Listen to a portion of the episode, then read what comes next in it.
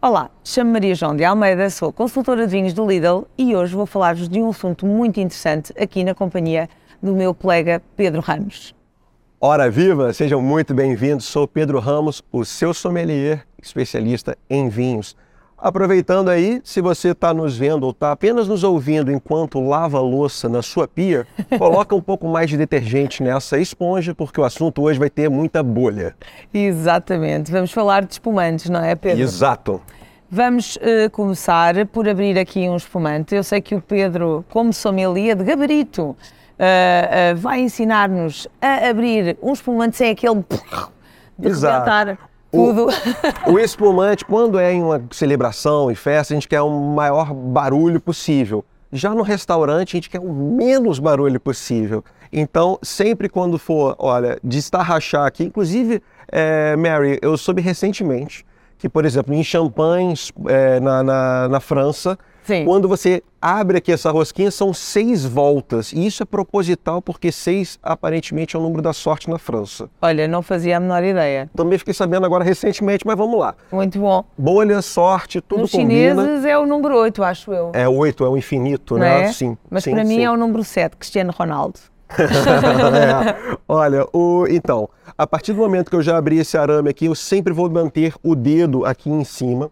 Lembrando que aqui a gente tem uma pressão de cinco a sete bar. Isso é quase que a mesma pressão que tem numa roda de caminhão, por exemplo. Então nunca, vamos sempre é, manter aqui num ângulo de quarenta e cinco graus e mais ou menos sempre voltado para a parede. Nunca, nunca é, a, mostrar aqui no rosto, longe das pessoas. Então olha, abriu, a gente vai segurar aqui firmemente e com a mão contrária vamos pegar a base desta garrafa e rodar.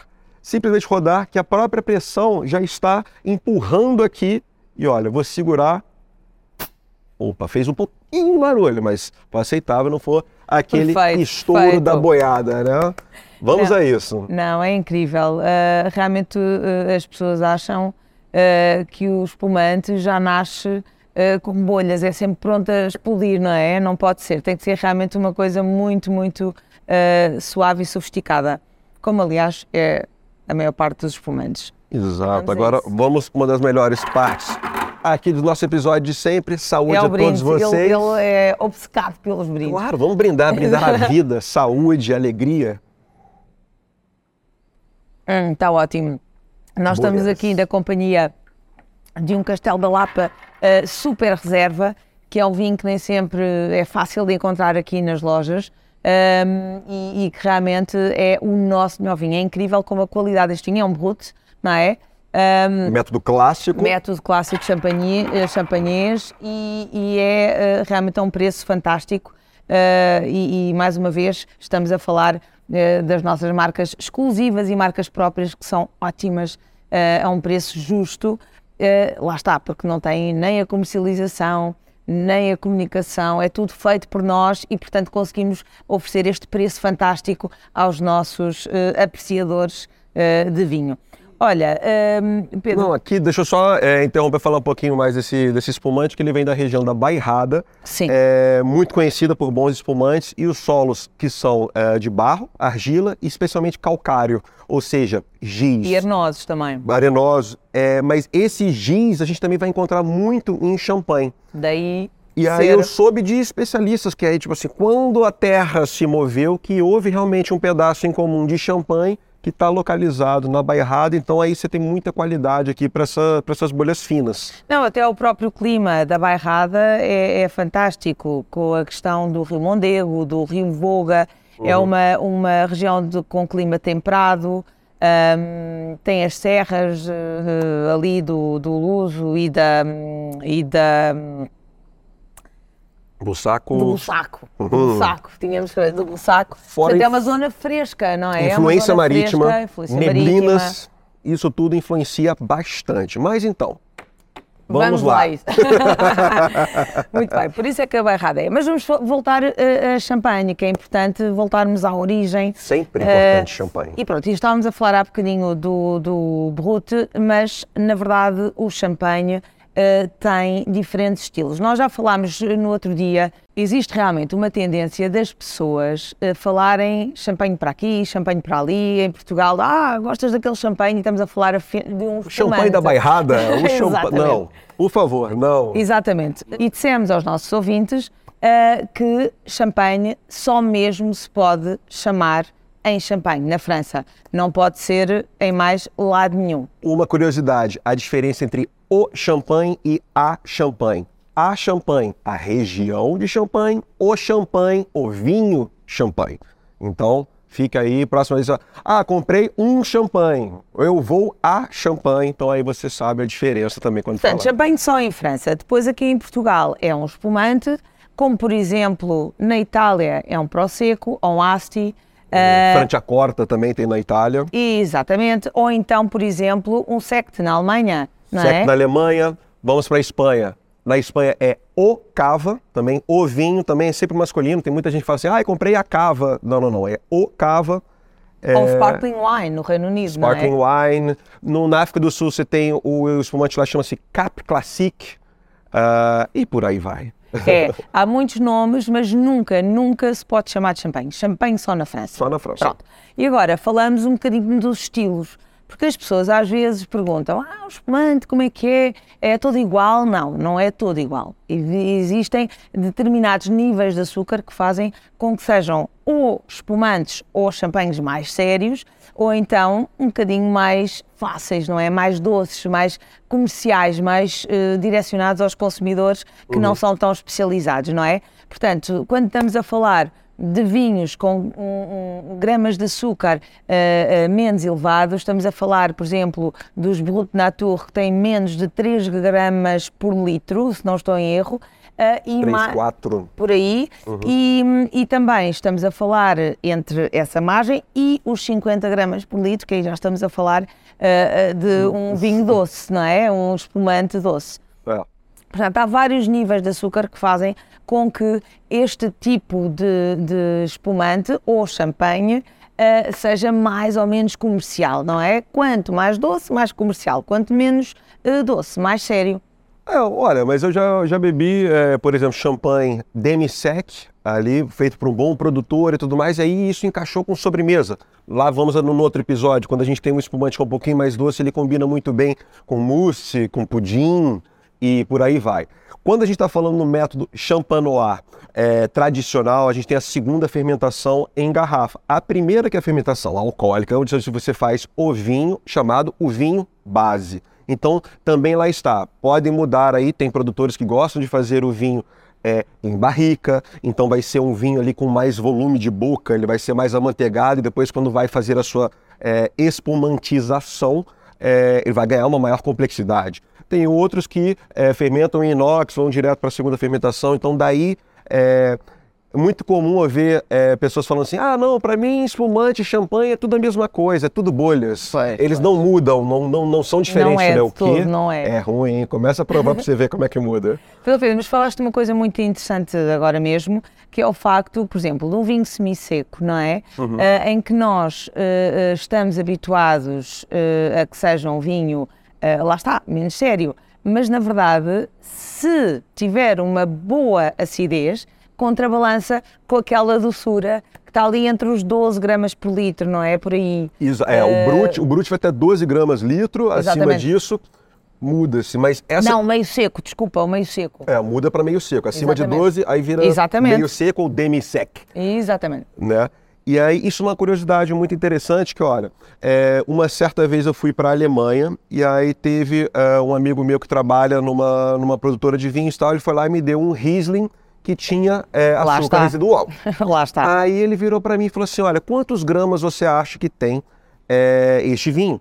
Aí eu falei assim, olha, eu acho que ele deve ter entre quinze a vinte é, gramas, que eu notava que tinha, ele era docinho e tal, eu falei, ah, quinze, vinte. Aí ele começou a rir. E falou assim, olha, vou te contar, esse Riesling aqui, ele tem setenta gramas. setenta gramas, claro. Aí eu falei, uau, mas como assim? Tá imperceptível, não, não, eu não vou lá aos setenta gramas.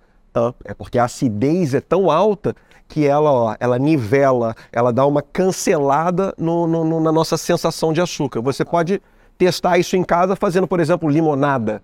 pega limão, sem açúcar, aí vai adicionando açúcar, você vai vendo ali o nível da acidez e o açúcar, como é que vai é, equilibrar isso. Facilmente fazer. Não, existem castas, como a Riesling e muito bem, uhum. como dizes, que são frutadas, mas depois também têm um nível de acidez muito grande. Aliás, mesmo em Portugal, nós estamos habituados a beber alguns espumantes, por exemplo, da casta alvarinho também tem uma ótima uhum. uh, acidez, ou da casta verdelho. Há muitos uh, espumantes com estas castas que são frutadas, mas que também têm uma acidez muito presente e que, portanto, contrabalança e dão às vezes Uh, ótimos vinhos uh, espumantes uh, é semissecos, não é? É verdade. Tudo depende da casta, não é? E de, de, enfim. Um, olha, ainda falando dos estilos uh, uh, dos vinhos uh, e, e também da sua, das suas características e da sua produção, um, como é que se produz um vinho espumante? Porque as pessoas acham que uh, aparece logo o gás. Não. Uh, é um vinho de base igual a todos os outros. Uh, há espumantes brancos, há espumantes rosés uh, e há espumantes tintos. Tintos também. E tudo começa por um vinho de base igual a todos os outros. Exato, exato. Então, é, como estamos falando no método tradicional, é, essa segunda fermentação ela ocorre em garrafa. Então, vamos pegar aqui o exemplo desta garrafinha, é, uma garrafa de espumante. Temos aqui o vinho base e aí, é, a princípio, quando ele vai fazer a segunda fermentação, coloca-se aqui uma chapinha metálica, uma carica, né, similar à da, da cerveja. E antes de fechar, a gente coloca o licor de tiragem. Esse licor ele vai, vai conter um nível de açúcar é, e também um pouquinho mais de leveduras. Vai entrar aqui essa chapinha, vamos fechá-la e aí vai começar essa segunda fermentação. As leveduras vão comer este açúcar. O açúcar vai se transformar... Isto é, é chamado licor de expedição, não é? O licor de expedição é depois, na hora de expedir para o mercado. Então vamos colocar o licor de tiragem. Este contém açúcar, um pouquinho mais de leveduras, que vai reiniciar uma segunda fermentação. Já fechado com essa chapinha metálica, o gás vai ficar na garrafa. Tanto que a garrafa ela é um pouquinho mais grossa para aguentar essa pressão. Quem... Oh, oh, oh, curiosidade... Quem desenvolveu, dizem que é tido como o pai da espumantização, é o Dom Perignon. É, ele descobriu que as garrafas elas explodiam, né? Então precisava de um vidro mais grosso e para conter essa, é, essa espumantização, é, ele meteu essa, essa chapinha. E a primeira vez que ele provou um espumante, ele tem a, fase, a frase célebre que fala...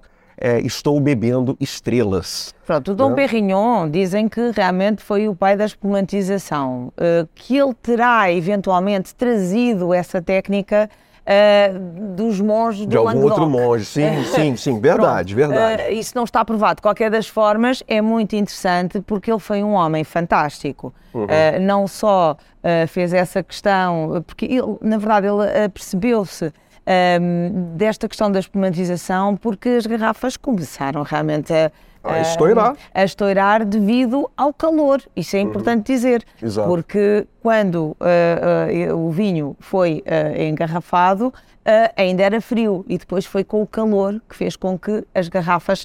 Uh, a própria fermentação, a, a, a levedura ao comer, ela eleva também a, a, a temperatura e gera o gás carbônico e álcool.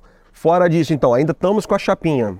Aí você vai fazer o seguinte movimento, o chamado o movimento da remoagem. As leveduras vão estar aqui, elas vão morrer, vão decantar, e aí vai se rodando a garrafa é, ao longo de X vezes por dia, até o momento que ela fica na vertical. Ficando na vertical, todas as leveduras aqui de cabeça para baixo vão estar em contato com a, essa chapinha, e depois vai rolar o movimento da, do degorgement, ou chamado da degola. Vamos congelar este gargalo e aí ao tirar a chapinha, todas as leveduras vão estar coladas a esse metal e aí colocamos a rolha de cortiça. Antes de colocar a rolha de cortiça, que coloca-se o licor de expedição, ou seja, para ele ser expedido ao mundo que o espera. Olha, há histórias muito engraçadas relativa a muita coisa que disseste aqui. Por exemplo, Dom Perignon utilizou, depois de lhe acontecer isso, utilizou cera de abelha para que Uh, uh, uh, enfim, uh, O gargalo? Sim, que a, a coisa que tapava era um feixe, não era bem uma, uma era cortiço, coisa de madeira. A Pronto, era um feixe de madeira com uns cordões feitos de plantas, portanto era uma coisa muito arcaica. Uhum. E ele começou a utilizar cera de abelha para poder fechar um bocadinho mais para que o oxigénio não entrasse lá dentro e a coisa tivesse mais... Uh, solidificada. Por outro lado, também é muito interessante porque dizem que ele foi um dos grandes precursores da utilização das rolhas de cortiça, exatamente porque isso era muito arcaico. Portanto, primeiro a cera da abelha e depois essa questão da cortiça. É interessantíssimo, a, não é? E a cortiça ela é naturalmente elástica, né? Então ela consegue se moldar e selar aqui o, o, o gargalo. Acabou de sair isso aqui e estava realmente é, vedando Uh, para que não, para que não saísse eventualmente gás. Exatamente. E mesmo a qualidade do vinho, saberás certamente que ele era dos poucos que na época acompanhava a vinha. Ele gostava de uh, acompanhar a vinha nas suas diferentes parcelas. Uhum. E ele fazia blends, que era uma coisa que na época não se utilizava, não é? E portanto era um homem interessantíssimo, um estudioso da vinha e fez com que a nível de qualidade os uh, champanhes Uh, realmente elevassem muito a sua qualidade. Falando de é, níveis de açúcar, naquela época do Dom Perignon, o espumante ele tinha quase que a mesma quantidade de açúcar que uma Coca-Cola existe hoje. Então, naquela época, o açúcar era algo limitado a, tipo, a monarquia, a igreja, os monges, tal. Isso aqui era uma coisa muito elite. Então, beber o espumante, no caso, champanhe doce, era uma iguaria dos deuses, né? Até hoje é, eu amo champanhe, amo champanhe. Olha, uma coisa muito interessante também, e são estudos, são curiosidades que nós, que nós vamos estudando enquanto aprendemos sobre vinho, é que uma das grandes mulheres da região de Champagne foi a Madame Barbe Ponsardin, exatamente, que inventou a... Viúva Clicquot. Exatamente. Viúva Clicquot. Viúva Clicquot, porque o, o, o marido dela era um célebre produtor de vinho, mas após a sua morte ela teve que se afirmar como grande empresária para aguentar a casa de champanhe. E então foi ela que inventou a questão da remoagem que tu falaste há bocadinho, que é muito interessante, é a volta que a pessoa dá às garrafas para tirar os sedimentos, para os sedimentos se uh, uh, não ficarem colados ao vidro, né? E isso se sedimentando. E foi ela também que desenhou as pupitres. As pupitres são as mesas onde são colocadas as garrafas para rodar. Parecendo fazer um a dita... cavalete. Exato, exato, exato. Olha, outra coisa gira, uh, por acaso não temos aqui nenhum uh, uh, champanhe nem espumante rosado, mas foi a primeira, uh, uh, o primeiro produtor de, de champanhe a fazer champanhes rosés, sabias? É, e champanhe é o único que permite você misturar o vinho tinto a, ao champanhe para se fazer rosé. Muitos outros não permitem esse, esse processo chamado, tipo, a... a, a em inglês é the tainting of champagne, ou seja, é pintar o champanhe é, rosé. Exatamente. Olha, o método tradicional é o método é, mais custoso, que leva-se mais tempo, tem muito trabalho envolvido. Sim. Entretanto, existem outros métodos para espumantizar que, consequentemente, vão ser mais baratos. Exato, que é o Charmat, não é? É um dos casos que realmente uh, é mais fácil, é um vinho mais... Uh, simples, é mais descontraído, não é? Exato. O método Charmat, também conhecido como método tanque, é um tanque chamado de autoclave, curiosidade. Então, esse tanque ele é pressurizado e aí acontece essa segunda fermentação dentro do tanque. Diferente da garrafa, que você tem aqui é, o contato com a levedura, só que você tem o contato com a levedura dentro de um tanque, então você tem muito mais volume. Então, quando a gente está falando especialmente do Prosecco, é, que sofre esse processo, você tem, é, você deixa de ter esses aromas de panificação, que é o caso da, da, das leveduras, para você ter muito mais fruta. É, fruta floral, ou seja, vamos estar tá falando de lima, limão, é, floral, de jasmim, muito mel, é, e às vezes com uma certa evolução, uns frutos um pouquinho mais secos. Mas os Proseccos eles são feitos para serem bebidos... É, É, imediato, você não envelhece muito um Prosecco, porque essa é a premissa dele de ser bastante refrescante e muito mais acessível, algo mais ali, é, um, um espumante do dia a dia. Claro, que são mais fáceis, nem tudo tem que ser tão complicado, não é? Nunca. Ó Pedro, aproveitando que tu falaste também dos aromas e aproveitando que temos aqui um copo diferente, as pessoas estão muito habituadas a a ter uh, copos diferentes em casa para espumante. Às vezes são muito compridinhos, não é? Que já não se usam e a gente já vai explicar porquê. Por e favor. Também há outros que são do tempo das nossas avós, ah, são o... ótimos agora para comer gelado. Os cupins, né? Aquele... São, exatamente, que as pessoas dizem que era da maminha... Da maminha da Maria Antonieta. Da Maria Antonieta.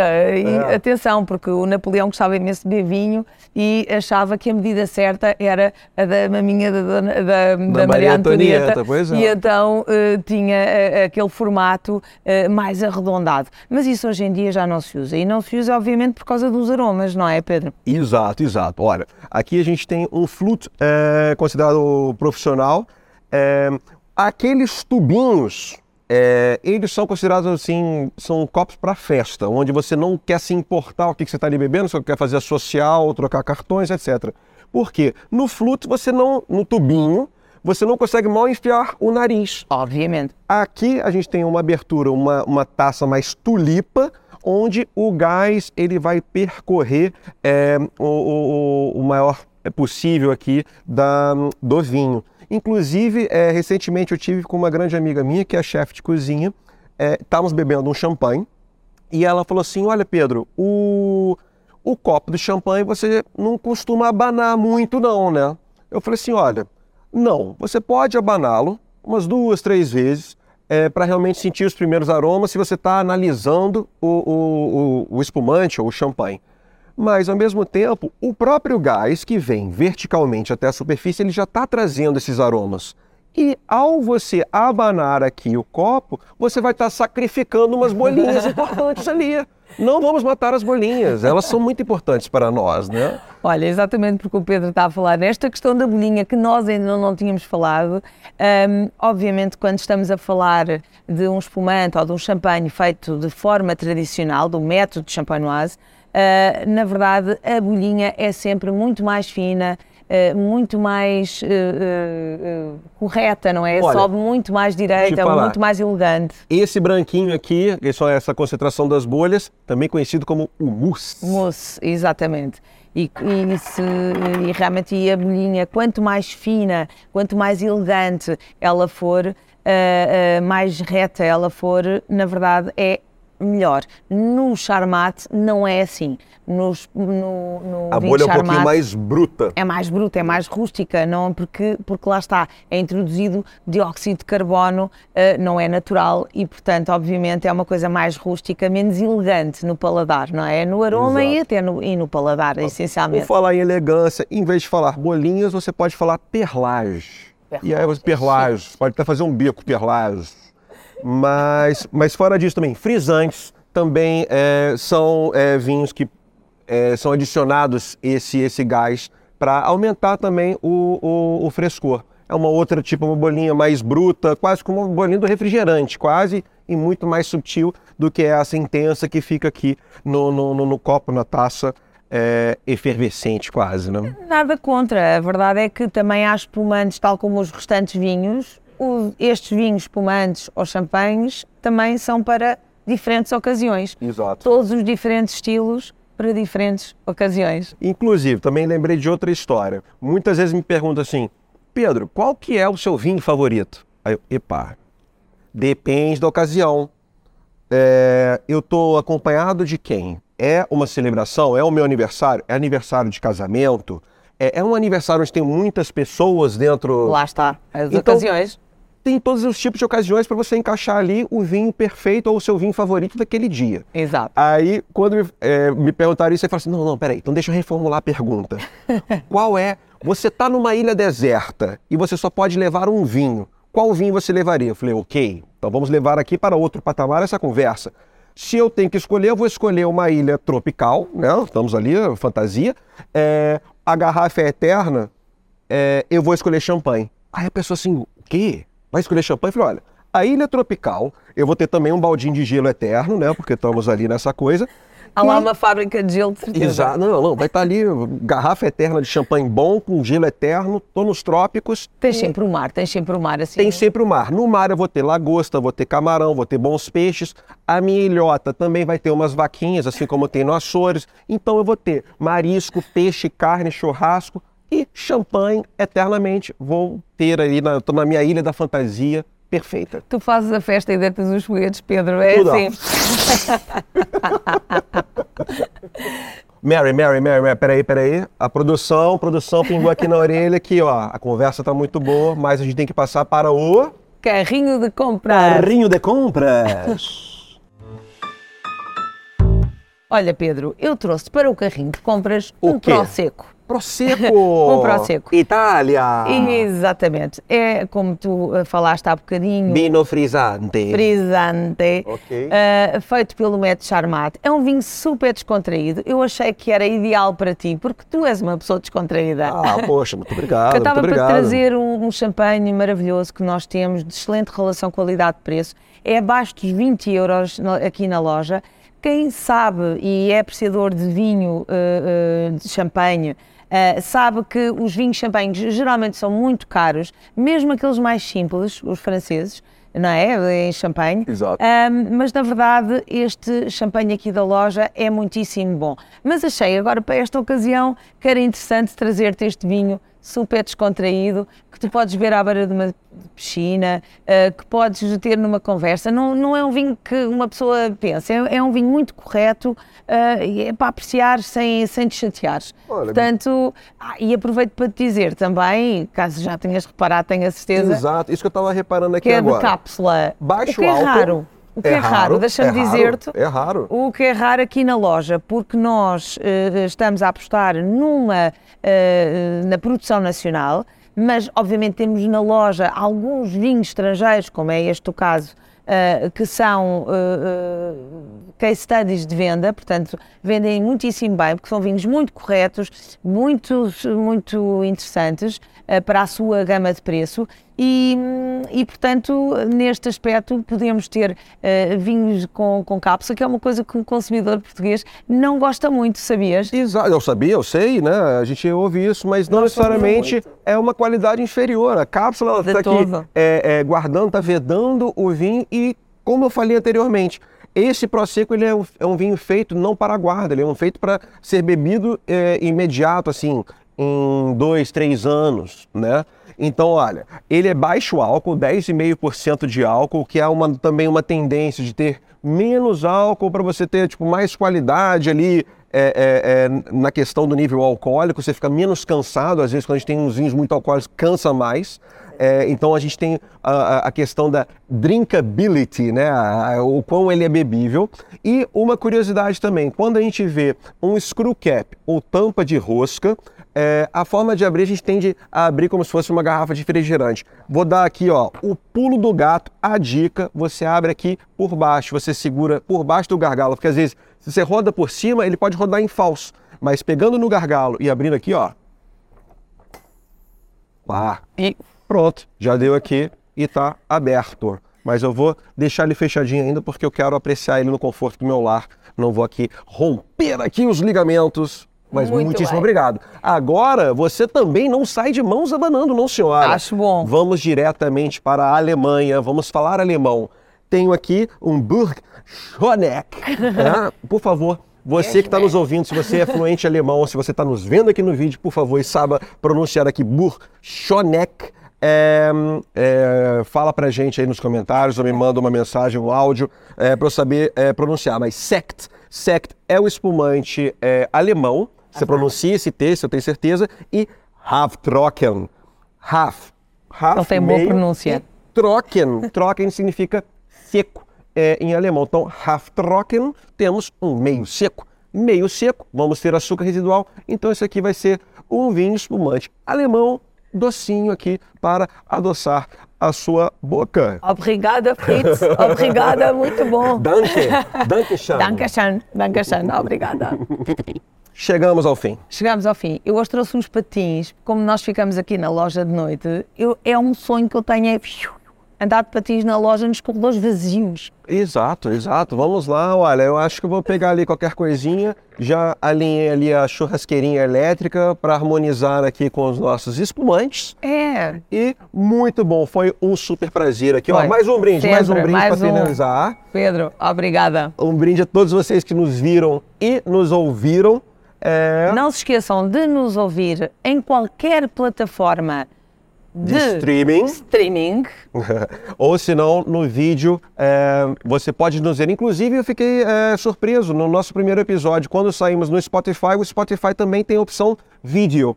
É, fora disso, as outras plataformas de streaming e também no YouTube do Lidl Portugal. Façam like, façam like. Façam like, mandem mensagens aí, elogios, elogios. A gente sempre gosta e fica muito feliz. Obrigada. Tchim, tchim. Saúde.